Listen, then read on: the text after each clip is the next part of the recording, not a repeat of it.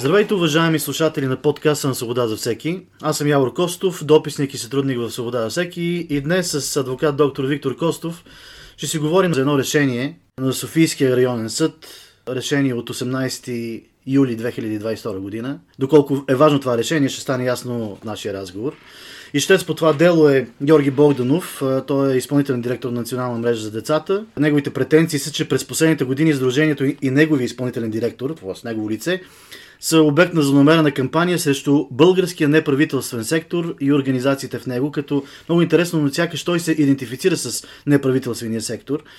Но а, претенциите са му свързани с едно предаване в окото на бурята с водещ Магдалена Ташева, предаването от 4 април 2020 година. Гости в предаването са адвокат Владимир Шейтанов и адвокат доктор Виктор Костов. И според ищците, водещата на предаването и участниците са изнеси пред неограничен кръг зрители неверни и позорящи твърдения и вношения, крайно накърняващи доброто име и репутацията на Сдружението Национална мрежа за децата, както и достоинството на Георги Богданов в българското общество. И моят първи въпрос към адвокат доктор Виктор Костов е би ли дал малко повече подробности за това дело и защо решението по делото е значимо за свободното функциониране на истинското гражданско общество в България? Подробностите по делото, те са самото предаване. Добре да има линк, не вече линка се разпространява отново да се гледа това предаване, само тази част. Общо взето темата на предаването беше за това дали ще има натиск върху Конституционния съд по Конституционно дело номер 3 от 20-та година, което беше делото за противоконституционност на закон за социалните услуги.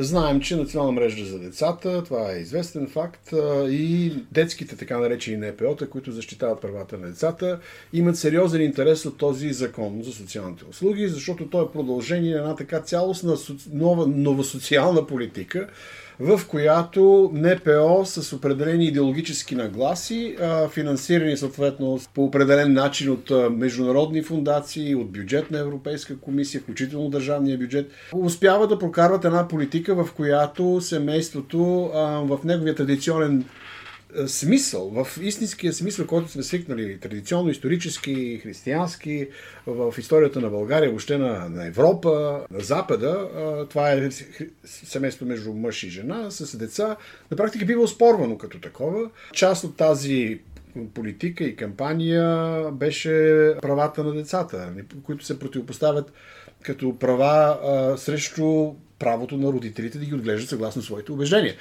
И общо взето тази дискусия, освен че дискутирахме конкретно закон за социалните услуги, с колегата Шейтанов и с Магдалина Ташева направихме анализ и на социалната, политическата, идеологическата платформа, която стои зад едни такива социални услуги. И разбира се с конкретни коментари. И това явно доста е ударило както самия ръководител на Национална мрежа за децата, който беше споменат от мен само с по повод цитиране на негови публични изявления. Mm-hmm. Не е имало никакви други споменаване на неговото име. Говоря за процесното предаване от 4 април. Но бяха споменати, цитирани други организации, включително една европейска комисарка и така нататък. И още всички тези коментари Шейтанов извади публична информация за сумите, с които те оперират и така нататък. И това доведе до явно някаква реакция в тези кръгове и тогава са решили, че те ще дозавършат своята атака срещу своите идейни опоненти, които са родителското движение като възникнало сред хората, сред народа в резултат на анализа на тези неща.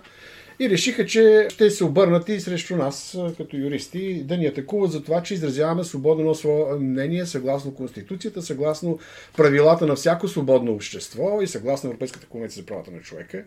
И решиха, че а, така ще заведат едно такова дело, чиято цел очевидно е смразяване на свободата на словото.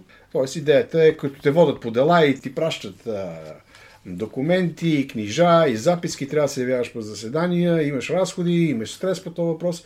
Целта е да не говориш повече срещу тях. Общо взето това, са, това е така картината, която виждаме по дело. И решението на съда е? Решението на съда е съвсем в кратце, тъй като когато те заведоха тези искове срещу нас, те, исковете са по гражданския закон с а, претенция за деликт. Деликта означава, това е латинска дума, която означава непозволено увреждане. Тоест има направило в гражданското право, че не е позволено да се вреди другимо. И в случая, според техния иск, увреждането е направено с нашето участие, изразяването на мнение в това предаване. Тоест, чрез употребата на нашите основни конституционни права, ние им вредим. Тоест, задаваме въпроси, прекалено много въпроси и не сме а, венцехвалители на тяхната дейност и на техния начин, по който те виждат правата на децата и, и семейството. Така че това беше тяхната претенция. Техните искове бяха отхвърлени от съда изцяло. А, съвсем основателно, а, на базата само и на нашето и на моето твърдение, че когато някоя публична личност има влияние в обществото, това е практиката и на Европейския съд за правата на човека, това е новата практика вече на българските съдилища и а, върховните съдилища, то тази личност, която е публична личност, а, има по-занижен прак на а, защита на репутацията. Като в същото време, разбира се, ние твърдяхме и се доказва от самото предаване, че няма обиди и няма клевети, позорящи факти по отношение на Богданов, нали, по отношение на Национална мрежа за децата. Просто има един анализ, споменаване в рамките на този по-цялостен анализ. Но разбира се, реакцията от тяхна страна е преувеличена защото целта им е да, да смръзат свободното слово. От друга страна обаче, когато те не заведаха тези искове, решихме, че ние повече няма да бъдем джентълмени, както бяхме до този момент, и заведохме насрещни искове с искане за деликт, т.е. За, за това, че е извършен деликт, непозволено увреждане, чрез а, разпространение на клеветнически твърдения от страна на НМД и Богданов. По отношение на НМД съда се произнесе, че те не са участвали в този деликт, но ни дава обещетение за нарушено добро име в обществото. Тоест, Богданов с една своя публикация, свързана с, имаше там една ситуация в Сливен, когато а, се говореха някакви, дали бяха сатирични, дали бяха иронични неща по социалните мрежи във връзка с този конфликт на МД родителско движение, за родителите в Сливен, в ромските махли, които тогава се оплашили, че децата им ще бъдат заведени в Норвегия от някой си и някаква такава история. И в своята група, в една от социалните мрежи, господин Богданов публикува едно, аз го бих го нарекал пасквил, обвинение в престъпление, едва ли не, в тероризъм по член 108а от наказателния кодекс, където изброява редица а, лица и хора, между които сме Шейтанов и аз, и казва, това са виновниците за паниката сред родителите в Сливен. При положение, че нито Шейтанов, нито аз сме били в Сливен по това време, аз тогава само коментирах по една от телевизиите рано сутрин за това нещо. Не знаех въобще за какво да иде реч. Нито съм бил в Сливен, нито знам. Така че това беше неговия деликт. Разпространен до неограничен брой хора чрез неговата неговата публикация в а, случая, нека да кажем името, Фейсбук. а, то няма друга, която да е известна такава мрежа в, в страната. И на практика съда ни присъди обещетение за това, че са ни нанесени морални вреди. Реално те са нанесени такива морални вреди. Така че ние сме удовлетворени от това решение на съда. Сега, от тук нататък вече стоят процедурните въпроси по обжалване, дали ще има такова обжалване. Аз лично бих препоръчал на насрещната страна, която изгуби делото, съвсем логично, не само да си намери истински адвокати, които да ги съветват съгласно техните възможности в рамките на един такъв процес, би трябвало въобще да не го започват. Но тук говорим за един отмъстителен съдебен процес. Не точно за истински спор, който да има правно и фактическо основание, но както и да е. Аз би ги посветвал да не обжалват, просто да си платят обещетението, което ни дължат и с достоинство да се оттеглят от тези фарсови намерения, които имаха, с цел да смръзат свободното слово, да си прочитат Конституцията, да я проучат малко, да си прочитат Европейската конвенция за правата на човека и ако искат да участват в публичен дебат, да се включат съгласно правилата на демократичното общество. А не като отмъстителни а, такива някакви бандюги да използват правото, за да тормозят хората. Защото ние не сме единствени. С Шейтанов ние сме само, така се каже, черешката на тортата от групата хора, които те атакуваха с преписки от това движение, родителското движение, с преписки пред прокуратурата, разбира се, неуспешно, с преписки пред ДАНС и така нататък. Тоест, има оформени кръгове на тези НПО-та, които получават а, хубавите грантове, и едни родители, които са несъгласни с политиките на тези НПО-та. И в случая това дело, всъщност, това решение беше в, а, именно в а, изражение на този идеологически сблъсък, да. но беше в рамките на съда. Като разбира се, тази победа е победа и за свободата на да. словото. Поздравления за победата. Благодаря. Аз благодаря на всички, които да. ни подкрепиха в това а, дело и в, въобще в принцип. Надявам се това да бъде така насърчител, не само да бъде урок за изгубилата страна, но да бъде насърчение за хората, които вярват в дадена кауза, да я устояват и да не се отдръпват, да не се притесняват тогава, когато някой се опита да злоупотребява с правото на иск по този начин. Ти преди малко спомена, че правилният подход тогава, когато има различни мнения, е един е, нормален е, дебат но имайки предвид колко изострен е идеологическия сблъсък, вероятно това е и причината за ползването на такива средства, с които, както вече споменате, искат да сплашат своите идеологически противници. За мен беше много интересно да прочета какви са точно претенциите на Георги Богданов по отношение на твоето участие в предаването. Бих искал да те помоля всъщност да коментираш своите думи от предаването, думи, които така са засегнали Георги Богданов. Те са много интересни за това, защото те разкриват всъщност колко сериозен идеологически сблъсък според мен. Ето, цитирам, ти твърдиш за тяхната дейност, нов тип агентура, може би не са в точния смисъл на думата секта, но определено има една идеологическа закваска, говоряки за тях, особено в антирелигиозна риторика. Какво точно си имал предвид, казвайки тези думи? Сега, това за агентурата явно беше много ги засегнало. А, даже още в самото предаване, а, това е изразяване на мнение. То е защитено, свободна реч, защитена реч в случая. Няма нищо позволящо в него, просто това е моята преценка, това е нашата преценка в, на участниците. Дори ние в рамките на предаването, аз уточнявах какво си има предвид. Госпожа Ташева също каза, това не е Рихард Зорге, не е този тип. Тоест, агент в правото е някой, който представлява друг на практика в гражданското право. Тоест, това, което говорихме в случая в предаването, става дума за някои хора, които представляват идеологически интереси. Дори тези хора да не го съзнават, просто защото са взели грантовете и са казали, сега ние ще правим благотворителна дейност. В един момент тази благотворителна дейност не е чисто благотворителна. Тя има свое идеологическо натоварване и тя е нещо, което е свързано с това да има приемни семейства и да се дават пари на приемните семейства, а самите семейства, които раждат деца, да им се отнема децата, ако са бедни. Нали? Общо имаше такива случаи.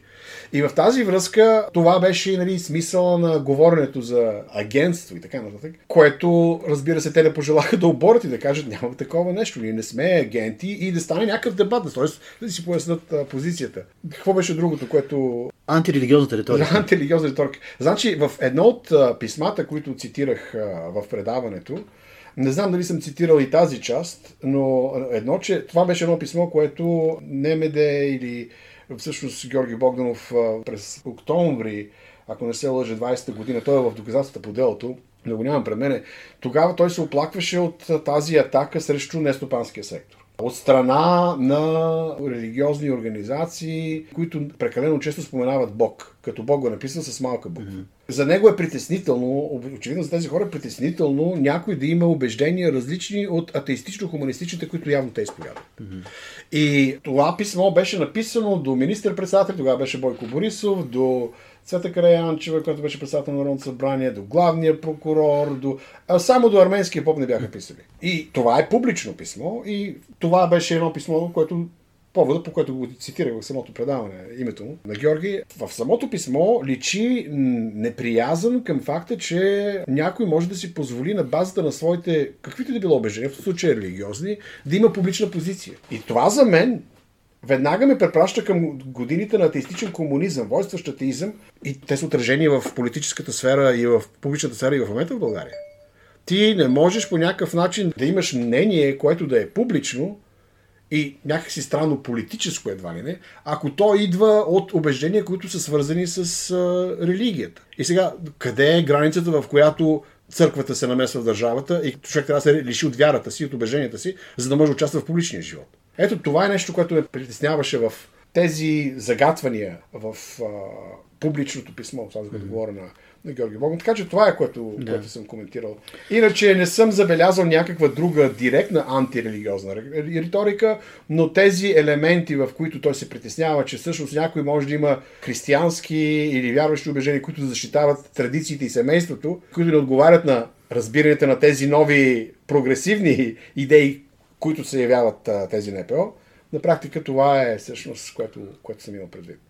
Но разбира се, това е прекалено дълбоко. Защо за идеята на някой, който прави анализ на публични изявления и на идеологически изблъсък в обществото, в един момент това се превръща в престъпление? Да. Защото деликта трябва да има някаква форма на увреждане. Нали? Това не е по наказателния закон, но виждаме логиката на някой, който е като обиден и тропа с кръче и за него света се разпада, защото някой не го е харесал.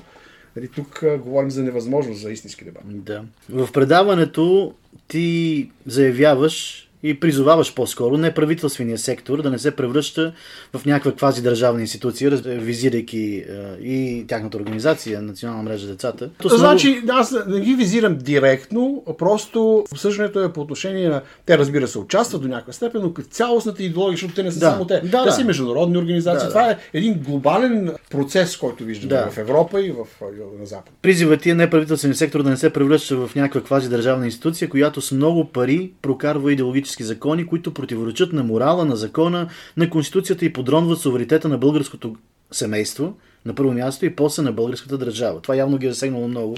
Много интересно, каква е връзката между неправителствения сектор и държавата, като възможност за оказване на натиск върху семействата и върху свободата въобще, така че да бъдат прокарани политиките на... Малко ще заговорим за йогия карта, но интересно е защо те се обиждат, тъй като от сайта на Национална мрежа за децата аз прочетох следното. Българският парламент трябва да бъде основен гарант за най-добрите възможности за живот, развитие и бъдеще за всяко дете. Затова ние призоваваме кандидатите за народни представители да станат защитници на правата на децата и да подпишат декларация, с която се ангажират да подкрепят децата и семействата на България и с която ще бъдат част от парламентарна група за децата. Разбира се, семействата сложени е така между Ама другото. ето за това Да. говорим. Ето за това говорим. Само тази декларация, която тя е политическа, Да. политизираща децата, поставя правата на децата в ръцете на парламента, а не в ръцете на родителите. Ето ти нарушение на Конституцията Европейската конвенция за правата на човека. В Европейската конвенция, протокол 1, член 2 се казва, че родителите имат право да отглеждат и възпитават децата си съгласно своите философски религиозни убеждения. Международните документи гарантират правото, включително тяхната любима конвенция за правата на детето, изисква и дава приоритет на това децата да бъдат отглеждани в семейна среда. Освен това, в резултат на тоталитарните режими в началото на 20 век, тези международни документи защитават правото на майката и бащата да отглеждат децата си съгласно своите убеждения, а не съгласно убежденията на политическата доктрина, която идва от държавата в държавните училища. Ето виждаме в тази, само това, което ти прочете, което не е било част от предаването, става ясно, че наистина има някакво отношение към семейството, което е троцкиско. Едва ли не. Тоест, децата принадлежат на политиката, в случай не се казва Да. на комунистическата партия или на национално-социалистическата партия, но те призовават политиците да се намесят за правата на децата. Сякаш тези деца нямат родители. Не става въпрос за комунистическата партия, но за политици, които изповядват е, тези Значи ние посткомунистически идеи. Да, ние можем да променим терминологията колкото си искаме, но Да. духовната, морална същност, тя не се променя, кой знае колко. В тази връзка, в предаването си цитиран от ищците за това, че това е едно от нещата, които ги е разстроило. Когато разрушиш семейството, перифразирам, то ти тогава можеш да установиш една тирания и да управляваш хората. Но Това не съм Това- го казал дори аз. Да. Аз бих искал аз да съм го казал, но това го е казал Жак Елул и специално дори им сочих източника по време на делото в една преводна книга на Шлосбърг. Книгата беше Идоли за погубление, нещо от този сорт. И там се прави анализ на всякакви такива теории, включително това е на Жак Елул Бисъл, макар че напълно съм съгласен с нея, защото семейството е институция не по-малко важна от държавната институция. Не по-малко важна от неправителствения сектор, в което в комунистичните общества това е църквата. Тоест, неправителственият сектор на фундациите замества църквата в, да речем, времето, на когато църквата имала по-голямо влияние в обществото, в миналото. Така че имаш неправителен обществен сектор, имаш семейство като институция, имаш и държава. И тези трябва да си знаят мястото. Всяко да, си знае мястото. Докато в случая имаме една част от неправителствен сектор, и говорихме за квази държавата, която е много влиятелна, защото, казахме, има финансиране. България е малка бедна страна. Когато дойдат едни големи фундации с е, големи разбирания, с глобални проекти, с глобални пари, една малка България лесно може да намериш някои човека, които за тези проекти ще могат да прокарат някаква идея, която не е съгласувана с българския народ не е съгласувана с българската политика и парламент. Когато имаш един парламент, който също е на бедна държава, когато дойдеш с пари, и тези хора, които са от НПО-тата са с пари, и отиват при държавата и казват, дайте сега, ние ще ви обучаваме тук. И когато българите са живели в изолация под а, бутуша на Съветския съюз в продължение на толкова години и всичко чуждо и западно е мило, няма критична мисъл. Преди слава на Русия, слава на Съветския съюз, сега обратното, нали? Обратното, махалото се завъртяло в другата посока. Много добри неща идват от Запад, но не всички са, не че всички са ядат и пият. Така че в тази връзка, ако влиянието по време на Съветска Русия беше с а, тежкия бутуш, с терор, в момента влиянието за формиране на някаква нагласа по отношение на ценности в обществото е с финансови средства и, и тази близо до държавата на практика по един малко по-различен, но също толкова ефективен начин опоручава демократичната държава, mm-hmm. в която парламентариста представлява народа, интересите на народа, а не интересите на тези, които идват с такова влияние и с такива възможности. Няма нищо лошо да има инвестиции и да има пари. Няма нищо лошо да има благотворителна дейност. Но когато ти почнеш да вкарваш идеология, която се противопоставя на естествените неща и когато търсиш влияние върху държавните органи, с които ти да покараш тази идеология под предлог, че ти си гражданското общество, а има едно гражданско общество, което не е съгласно. Тогава нещата придобиват леко национал-социалистически, троцкистски елемент. И понеже заговорихме за идеология отново, можеш да разкриеш повече подробности около йогия карта и връзката на този документ с опитите на организации като НМД, Национална мрежа за децата, да използват лостовете на демократичното и право общество за ограничаване на опитите за критика към такъв род организации, политиките и идеите, които изповядат. Йоги Карта е един град в Индонезия, където преди десетки години се справи една конференция, която е под егидата на ООН, ако не се лъжи, някаква така международна организация. 2006 година, доколкото. А, да, значи да. 2006. Еми, те толкова много ще.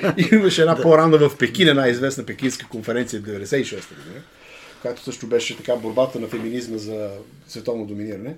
Част от идеите, аз препоръчвам на тези, които не знаят за книгата на Габриеле Куба Световната сексуална революция, да си я потърсят и да си я намерят и да си я прочитат. Тя е доста дебела, но там подробно авторката е описала включително и принципите на йогия карта. И част от тези принципи са на, на наистина марксистко, троцкистски диктатура, само че не на пролетарията, а новата, новата джендър идеология и на разграждането на семейните ценности. За марксистите семейството винаги е било голям проблем. И то е голям проблем, защото то е създадено от Бога. По Божи образ и подобие Бог е създал човека, мъжко и женско ги създаде. И от това става едно семейство. И тук виждаме не само идеологически сблъсък, това е религиозно, политически, социален, духовен сблъсък. Сблъсък на разграждането на мирозданието, на това, което Бог е създал, съвършено, за да бъде разградено и да, да се превърне в една подигравка на човешкото достоинство, на човешкото създание. Така че този сблъсък, за който ние говорим в седа, и в идеологията, и в политиката, той е духовен сблъсък, има духовен заряд, духовен смисъл.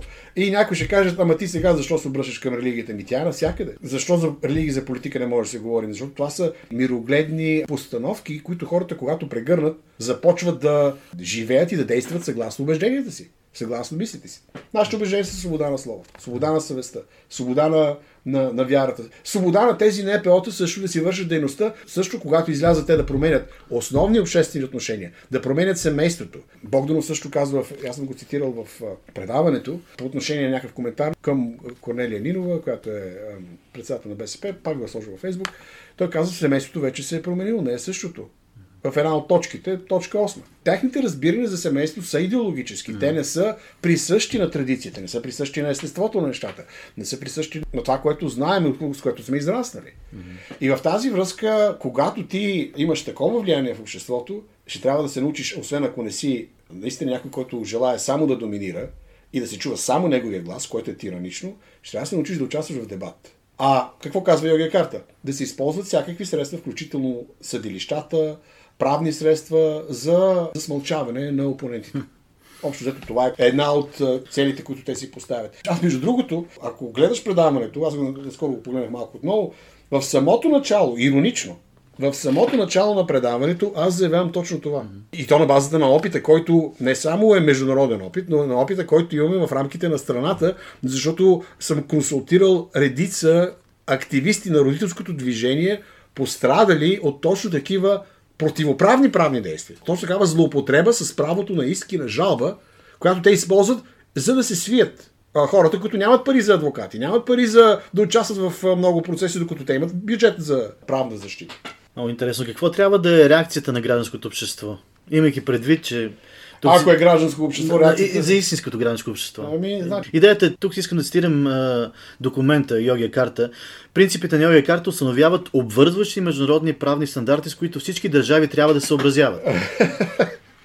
Еми, значи, това е тираничният глобализъм, да. който идва с а, мека ръкавица и ти казва, че всички трябва да се съобразяват. Откъде на къде ще се съобразяваме с вас? Тук си има гражданското общество, трябва да може народа, не тези, които са с финансирани и имат достъп до медии, контрол над медии, достъп и възможност за лобиране, както казахме, в парламент, в изпълнителна власт, заради своето присъствие, богато присъствие в една бедна страна, а бедният народ той няма глас бедният народ си изкарва прехраната. Бедният народ и свързва двата края и си отглежда децата.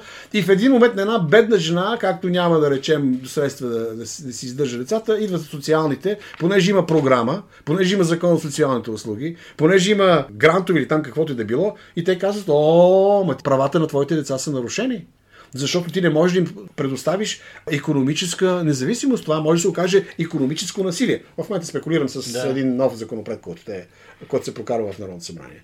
И в един момент... За който са... говорихме миналата седмица. Да, миналата седмица за допълнение и изменение закон за домашно насилие. Фактически с този натиск имаше една ситуация, в която гражданското общество въпрос е доколко може да реагира.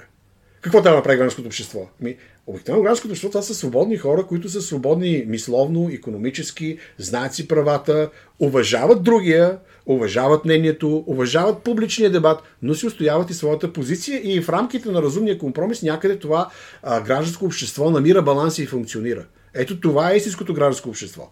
Тук имаме една бананова република и дайте сега банановата република да ги погазим малко. Сега ще ги тълпите, ще ги настроим на правилната вълна. Ето това е, според мен, а, така арогантният елемент в анализирайки цялостната, глобалното развитие в последните десетилетия, което виждаме изразено и в конкретни казуси, и в конкретни организации, и в конкретни претенции от тяхна страна, но слава Богу, това, което можем да кажем, че има и едно живо гражданско общество, mm. което, макар и да не е толкова финансово обезпечено и да му струва доста жертви на тези хора да се защитават, реално се защитават. Мисля, че Победата в претариалния съд в това дело е един символ на точно тази свобода, която трябва да се отвоюва от гражданското общество което всъщност е, има за цел в политически аспект, когато избира народни представители, те народни представители да представляват хората, които са го избрали, хората, техните интереси а не интересите на червените мукети в Народното събрание и на тези големи срещи, които те участват и това лобиране и така нататък. Да, в контекста на предстоящите избори, мисля, че това е един добър завършек. Много ти благодаря за това, че разкри значимостта на това съдебно решение. Чудесна победа, още веднъж поздравление. А вие, уважаеми слушатели, ще имате възможност да чуете новото предаване от подкаста на Свобода всеки още следващата седмица. Днес, заедно с адвокат Виктор Костов, споделихме една важна новина опитите на тези, които целят разрушаване на семейството и на свободното функциониране на обществото, могат да бъдат неутрализирани и решението на съда доказва това твърдение. Посетете свобода всеки.com, където можете да се запознаете с начините по които може финансово да подкрепите дейността ни. Аз съм Явор Костов. До чуване и до нови срещи.